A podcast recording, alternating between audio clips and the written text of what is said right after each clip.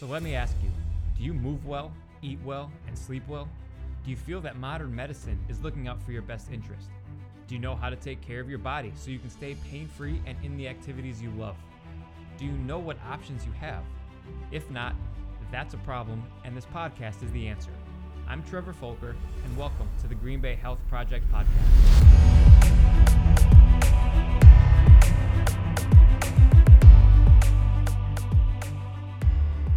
The Green Bay Health Project podcast is sponsored by Movement Performance and Rehabilitation, where we help the athletes and active adults move better, perform better, stay pain free, and in the sports and activities that they love. We do this by focusing on their movements and optimizing their mobility and strength. We believe that your body is your greatest tool, and when you take care of it, you can move better, you feel better, and you thrive. So head to movement rehab.com, that's mvmt rehab.com, to learn how we can help you stay active and pain free.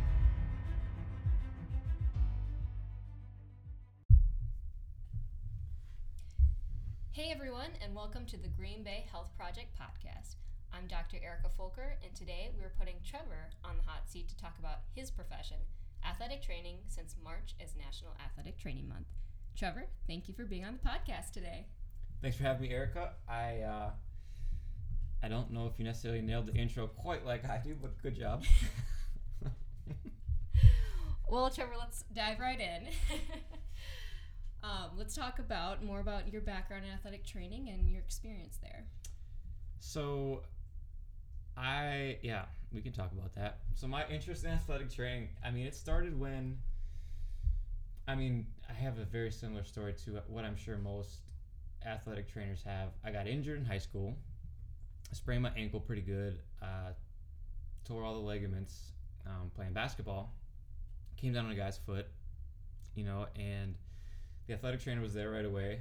Uh, they sent me for X-rays, um, and I was put in a boot, even though the X-rays came back negative. And when I went back to school the next day, she was actually pretty upset because there was no break, and so I was they they casted me. It wasn't a boot; they put me in a cast, a hard cast. And she was like, "Well, I don't know why they did that." And I was like, "Well, probably because it hurts like hell, and uh, I don't want to move it." But she really took me under her wing, and I came back in a month and was ready for baseball season. And it was at that point where I really got interested in how the body worked and how it healed and just everything like that. So that was my sophomore year of high school. So from that point on, I knew I wanted to do something related to the body. Um, so I decided to pursue athletic training um, at UW Oshkosh simply because it allowed me to work around athletes primarily, like the main population was athletes. You still got that whole anatomy, physiology education. You learned how the body works together, how it, um, how things should move separately. You learn diagnostic stuff, evaluation. I mean, you learn everything. And I was around athletes all the time, and it was pretty cool. It kept me kind of in the loop. Um, and then I graduated from there in 2011 with my bachelor's in athletic training. I worked in a high school for a year, almost a year. It wasn't, uh, at the time, I mean, I was coming out of school, I was 22, 23.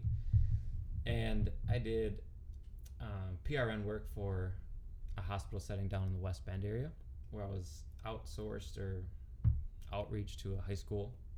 Worked there for a little less than a year. Uh, it wasn't my cup of tea at the time. Like I said in the first podcast episode, which if you haven't listened to, go back and listen to it. Um, so then I decided to go back for my master's degree, uh, uh, which I did in 2012, and I graduated with that in 2014 from uh, Concordia University, Wisconsin, in applied exercise science. It was heavy ex phys, and then I also had some awesome manual therapy classes and biomechanics classes.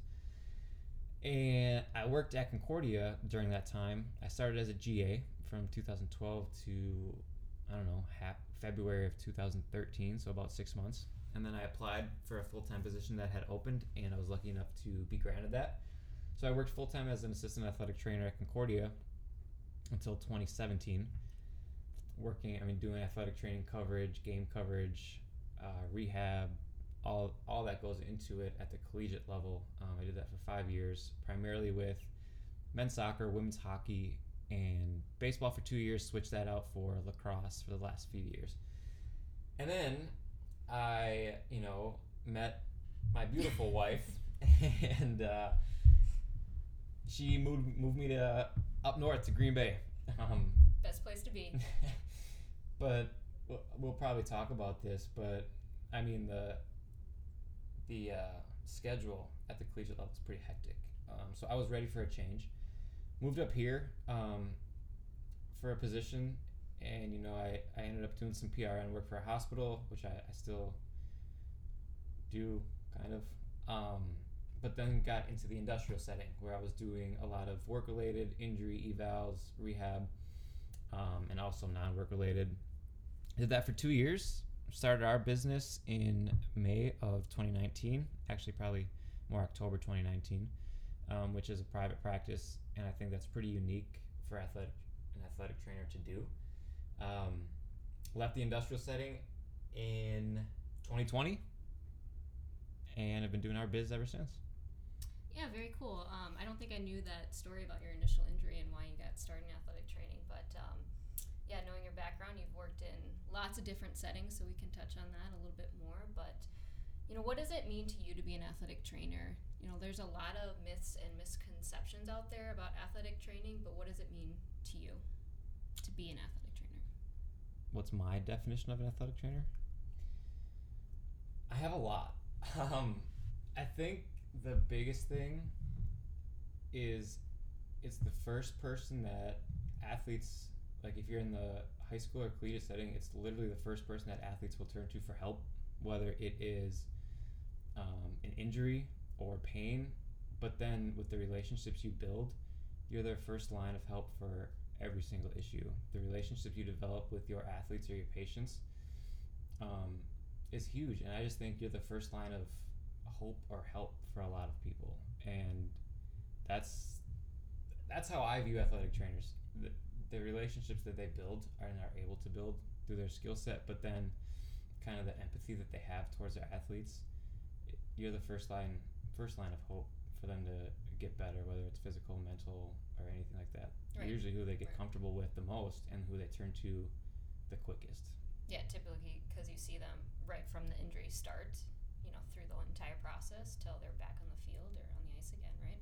Right. Well, I mean, if you think what in the traditional setting, which is high school, college, and whatnot, professional, um, if somebody gets hurt, that athletic trainer is the first person on the field, and usually they're on. I mean, they're always on the sideline, so they usually see it happen, and they can usually tell or have an idea of what happened as they're running out there, so they're already in their mind planning what they're going to do or what needs to be done. But then right away, if that athlete's on the field laying there, they don't know what to do. They don't know how to react. And the first person that is in their face telling them it's going to be okay, telling them not to worry, not to freak out, is their athletic trainer. And I think that bond is formulated at that time. And then they just start to trust you and they start to see that you have their best interest in mind. You just want to help them. And I think that's a very special relationship that not a lot of health professionals get to have. Yeah, absolutely. Like you said, in the healthcare field, you don't always get to see that patient for as long as you you'd like, and you get to spend a little bit longer time throughout their rehab process. Mm-hmm. It's it's pretty special. If I if I look back, especially when I was at the college level, with some of the relationships I developed with the athletes, I'll never forget them, and I'll never forget that time because, I mean, some of them still reach out. It's it's some of them still reach out, and it's special. Or they'll bring up some memory that I completely forgot about, like especially hockey. I mean, that hockey team was was something, but they'll bring things up that happened on the bench that I completely forget about. But that's that's what it's about, and I think no other healthcare professional has that type of bond with their patients. I truly believe that, unless you're in a private setting and you get to know them a little bit better. Mm-hmm. There's just nothing else out there. Absolutely, absolutely. So going back earlier to what you were talking about with your education wise, um, very extensive education as far as getting a bachelor's degree, master's degree, um, and so on. But as far as what continues to go into that in the Athletic Training Practice Act, talk a little bit more about what is required from you every year then. So, in order to become an athletic trainer, you need to go through an accredited program. Basically, there's a governing body that allows universities or colleges to have an athletic training education program.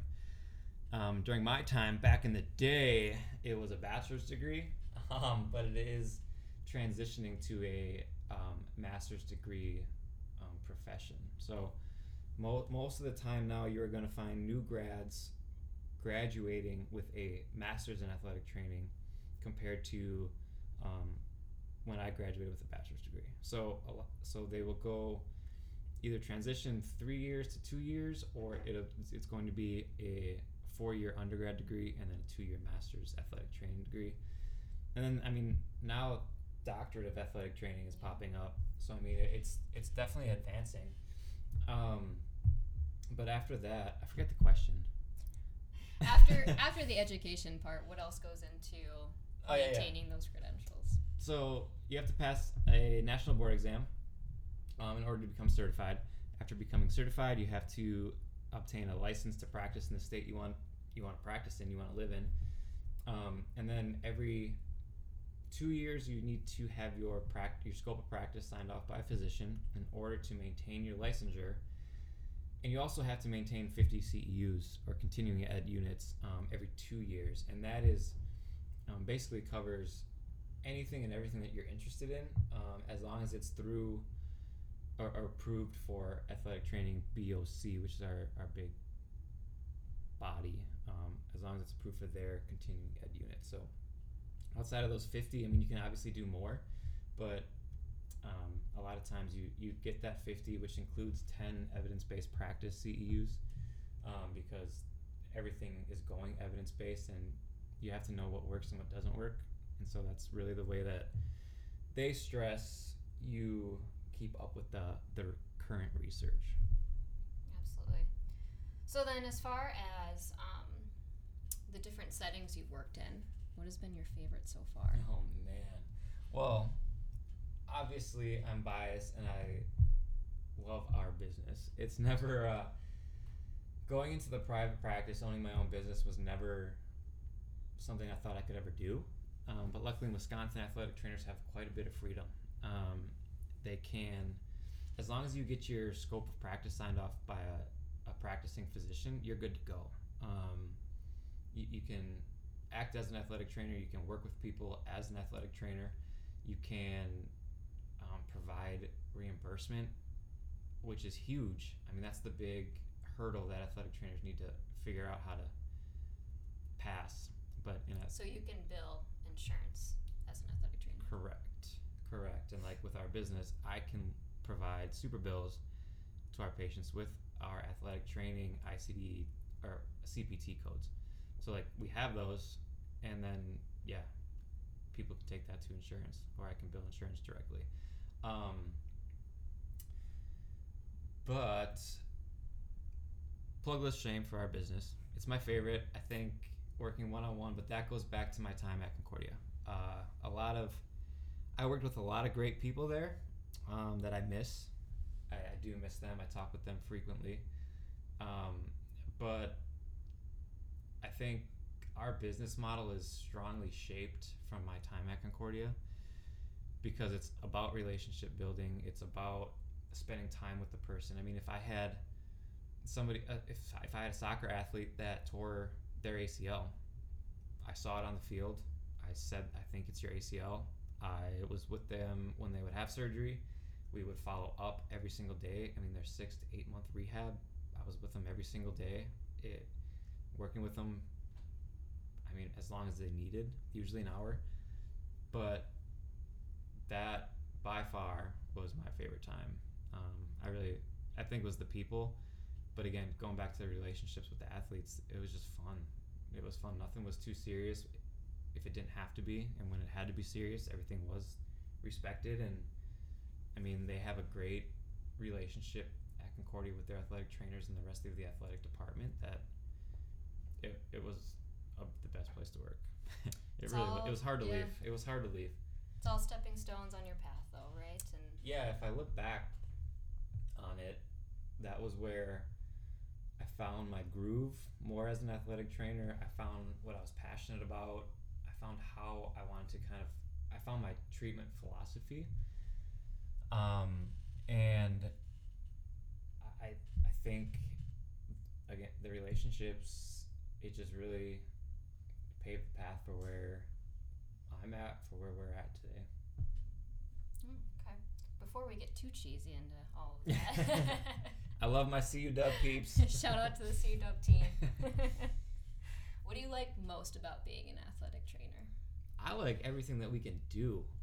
Talk about Opportunities are endless, right? honestly, if you look at the settings that athletic trainers can work in, but also the education that they get, it's such a broad. It's very broad, and you can really take it any direction you want. So, you learn your evaluation skills. You learn your palpation skills. You learn how to diagnose and treat musculoskeletal disorders. You also get um, a general medical courses. You follow, you do a gen med rotation at a hospital, or I did mine in the ER trauma room, like in, in college. You um, do nutrition, you do pharmacology, you do uh, a little bit of psychology work.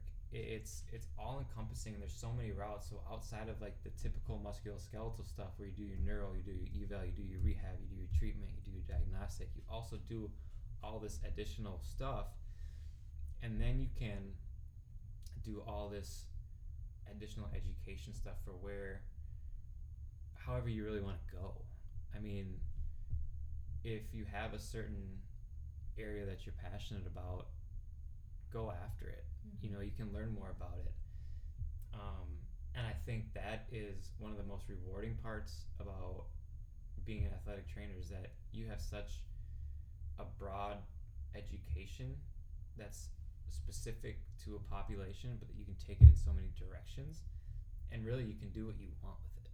Like I don't think a lot of people understand that, and I, I didn't. I mean, it took me a long time to be like, hey, I can do this and that, or I can learn this and that. Um, So you're telling me you don't just hand out ice, right? I don't even believe in ice. There's no reason to ice.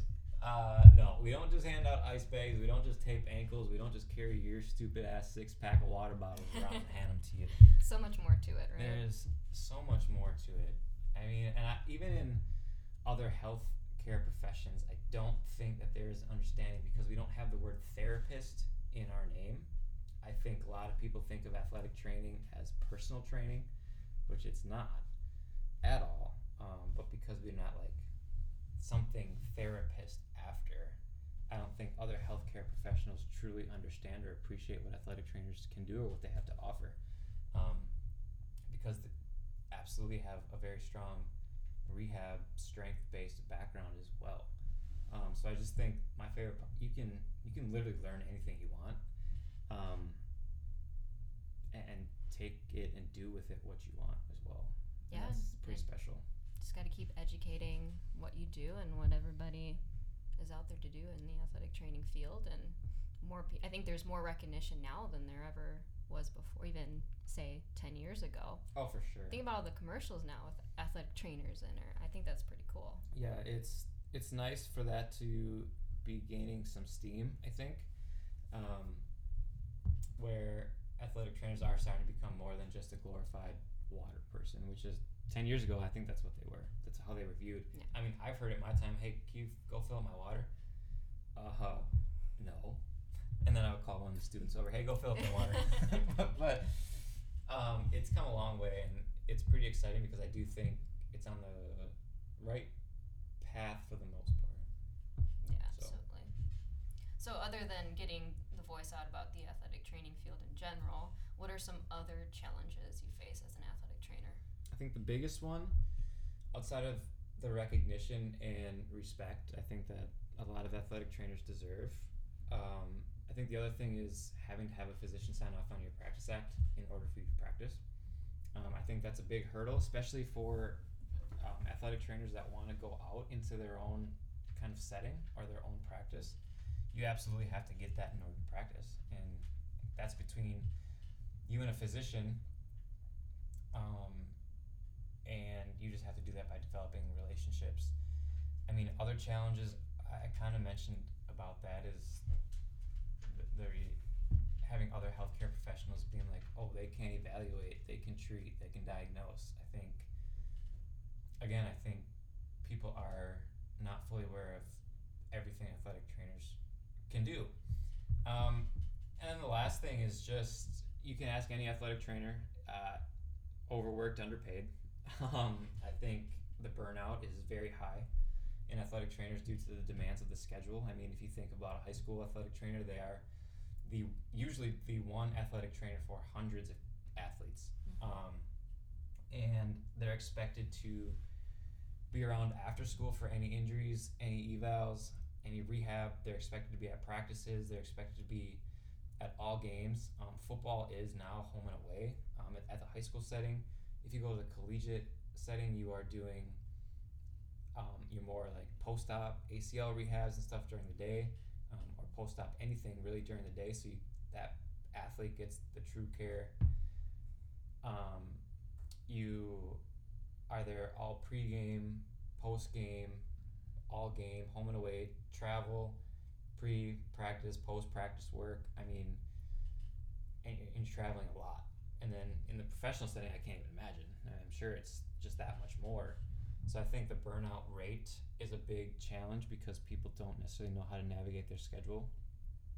Um, and they are overworked. I mean, I was lucky again at Concordia. I mean, the, we, we work together as a team, um, and not everybody's lucky enough to have that option.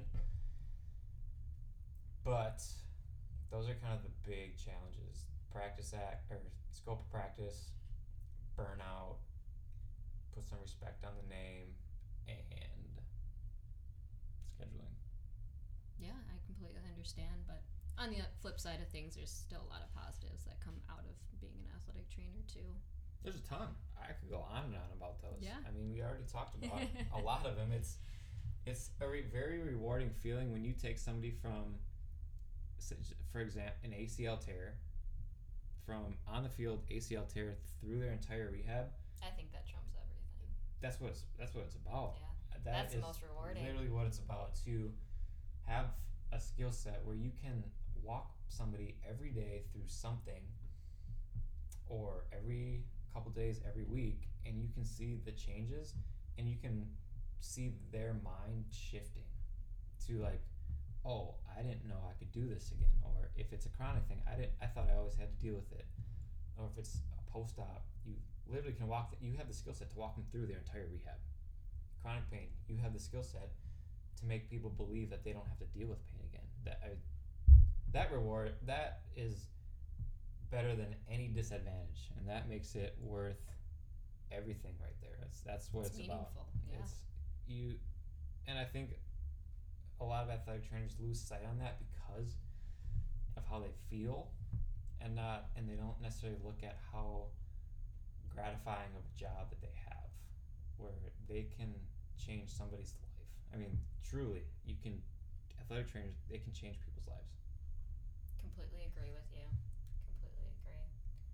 Well, Trevor, it's been a great discussion so far, but I have three important questions to ask you before we close out. Yeah, yeah. Okay. First one that we ask everybody that comes on the podcast What is your fa- favorite health related book? Man, I'm not going to lie, I've been thinking about this, and I don't know. There are so, so many. many out there. There are so many that I've read. It's hard to pick one. Um, I'm big into health and nutrition. I'm a big fan of Ben Greenfield. He has a couple books out. His big one, Boundless, covers Boundless, so yeah. much. It covers so much um, from hydration to training to nutrition to meditation to recovery to performance to supplements to everything. I think from a health related standpoint, it's probably that one. That it's all encompassing. He's so knowledgeable, but he breaks it down where it's easy to understand. And it's as big as a textbook, but it's. It is. It's well. It's like six or seven hundred pages, but then I pre-ordered it, so so I got all the research articles that are cited in the book. I have a lot of extra articles that he did not include in the book, So that equates to over a thousand some pages of text, uh, and it's a lot to digest. You take it in increments, but it's worth it because it covers so much.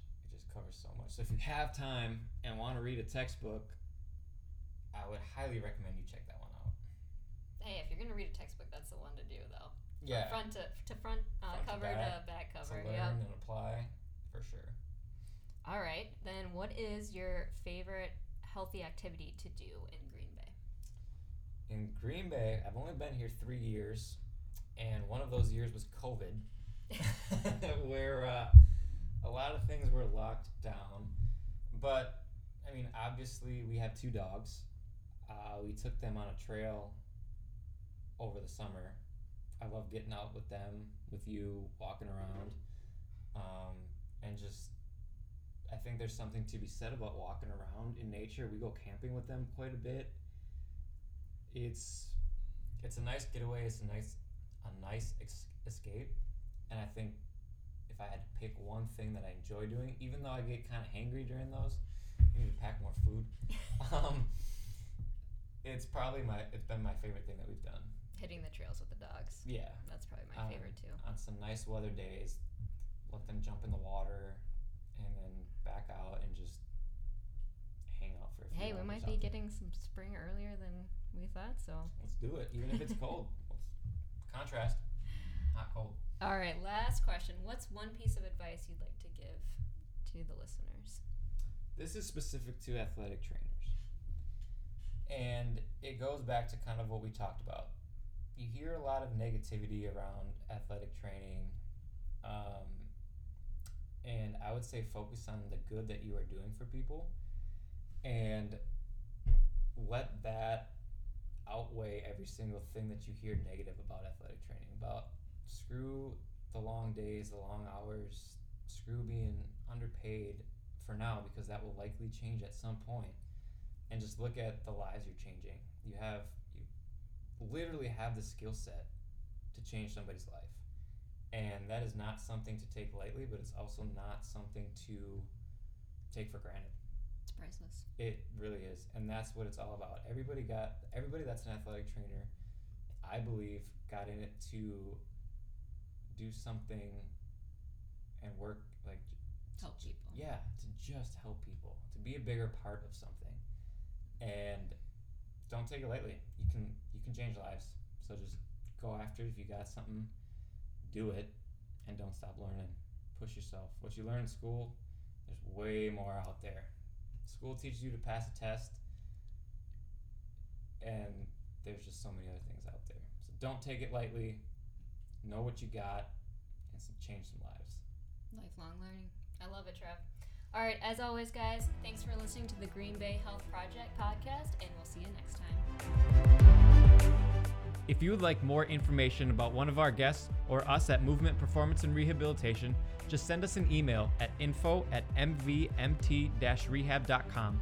That's info at movement rehab.com.